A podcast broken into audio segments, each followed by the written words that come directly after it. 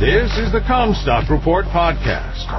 We are strong advocates for the American family farm and your top source for the agriculture markets. And now, here's your host, David Cruz. This is Matthew Cruz with the Commstock Report. The global meat sector will be valued at $1.5 trillion by the year 2022. If a new niche industry like cell cultured meat could carve out just 5% of that market, that would represent a $75 billion industry and a major disruption to the current market. That means that alternative meat could be a huge industry. That is what major investors are counting on. They have made significant progress on reducing the cost of meat. In 2013, it cost $1.2 million per pound. Today it is below $50 per pound and it is expected to drop to $10 per pound by next year. This is still a premium, but it gets the cost down to the point where the average consumer could afford it. In 2015, there were no cell cultured meat startups. Now there are over 30. They would like to paint the picture that they are the underdog in a battle of David versus Goliath, but that would be misleading. Companies like Beyond Meat quickly found their way to Wall Street, raising billions. Beyond Meat IPO'd last year at $25 a share and is currently trading at $128 per share. So it has been a great investment so far and ultimately that is what this is all about, money. The biggest divide between traditional and cell cultured meat still remains the taste. By and all, cell cultured meat still tastes bad, unless you like to eat rubber. But this divide will shrink over time. At some point, the companies behind cell cultured meat will have products that taste exactly like conventional meat. The texture will be on point too. So if the taste and the price will virtually be the same, what will be left to differentiate the products? It will all come down to marketing. They will have to create shiny new toys for consumers. Alternative meat will have to tell a story that convinces consumers why their product is better. In doing so, they usually end up making false or misleading statements, attempting to denigrate the traditional industry. Most consumers still strongly believe that meat should and does come from animals.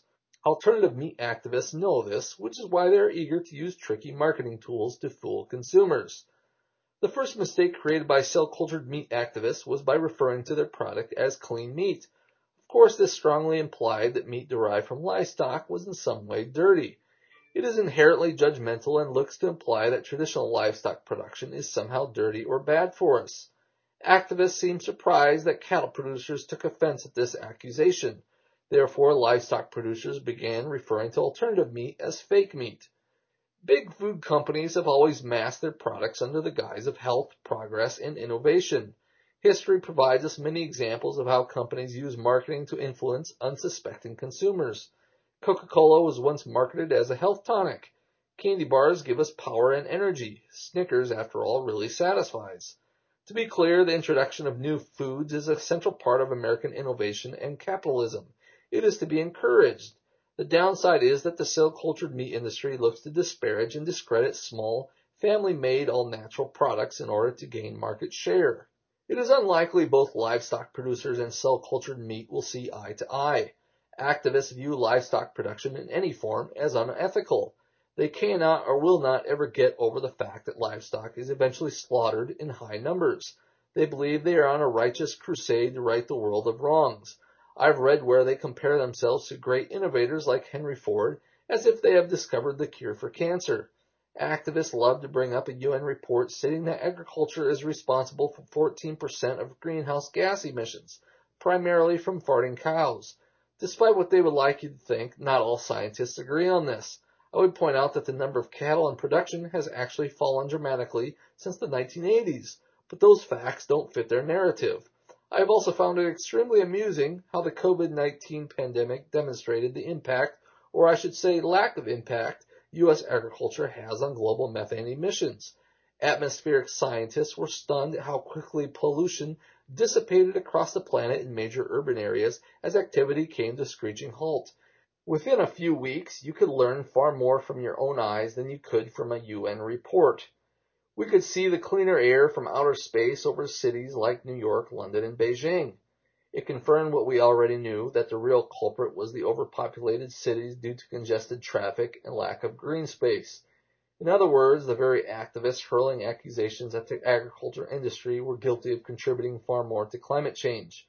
You are listening to the Commstock Report. For more information on marketing opportunities, visit us online at commstock.com or call 712-227-1110. For a more complete version of the Commstock Report with hedging strategies and trade recommendations, subscribe on our website at commstock.com or reach out to one of our risk management specialists about how we can help you protect your profits.